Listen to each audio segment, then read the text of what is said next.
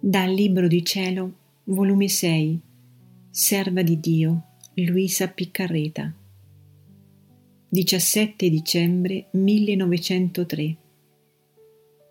Il vero spirito d'adorazione consiste in questo, che la creatura sperda se stessa e si trovi nell'ambiente divino e adori tutto ciò che opera Dio e con lui si unisca.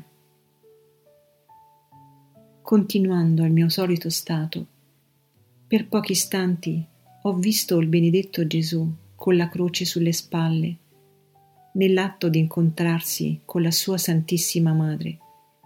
Ed io le ho detto, Signore, che cosa fece la vostra madre in questo incontro dolorosissimo?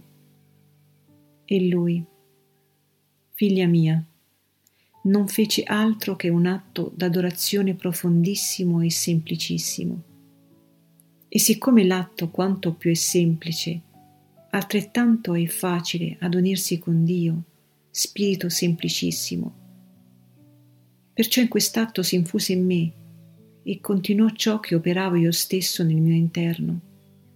E questo mi fu sommamente gradito, più che se mi avesse fatto qualunque altra cosa più grande, perché il vero spirito d'adorazione in questo consiste, che la creatura sperde se stessa e si trova nell'ambiente divino e adora tutto ciò che opera Dio e con lui si unisce.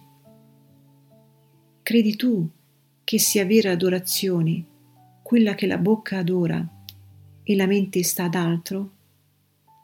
Ossia la mente adora e la volontà sta lontana da me? Oppure che una potenza mi adora e che le altre stanno tutte disordinate?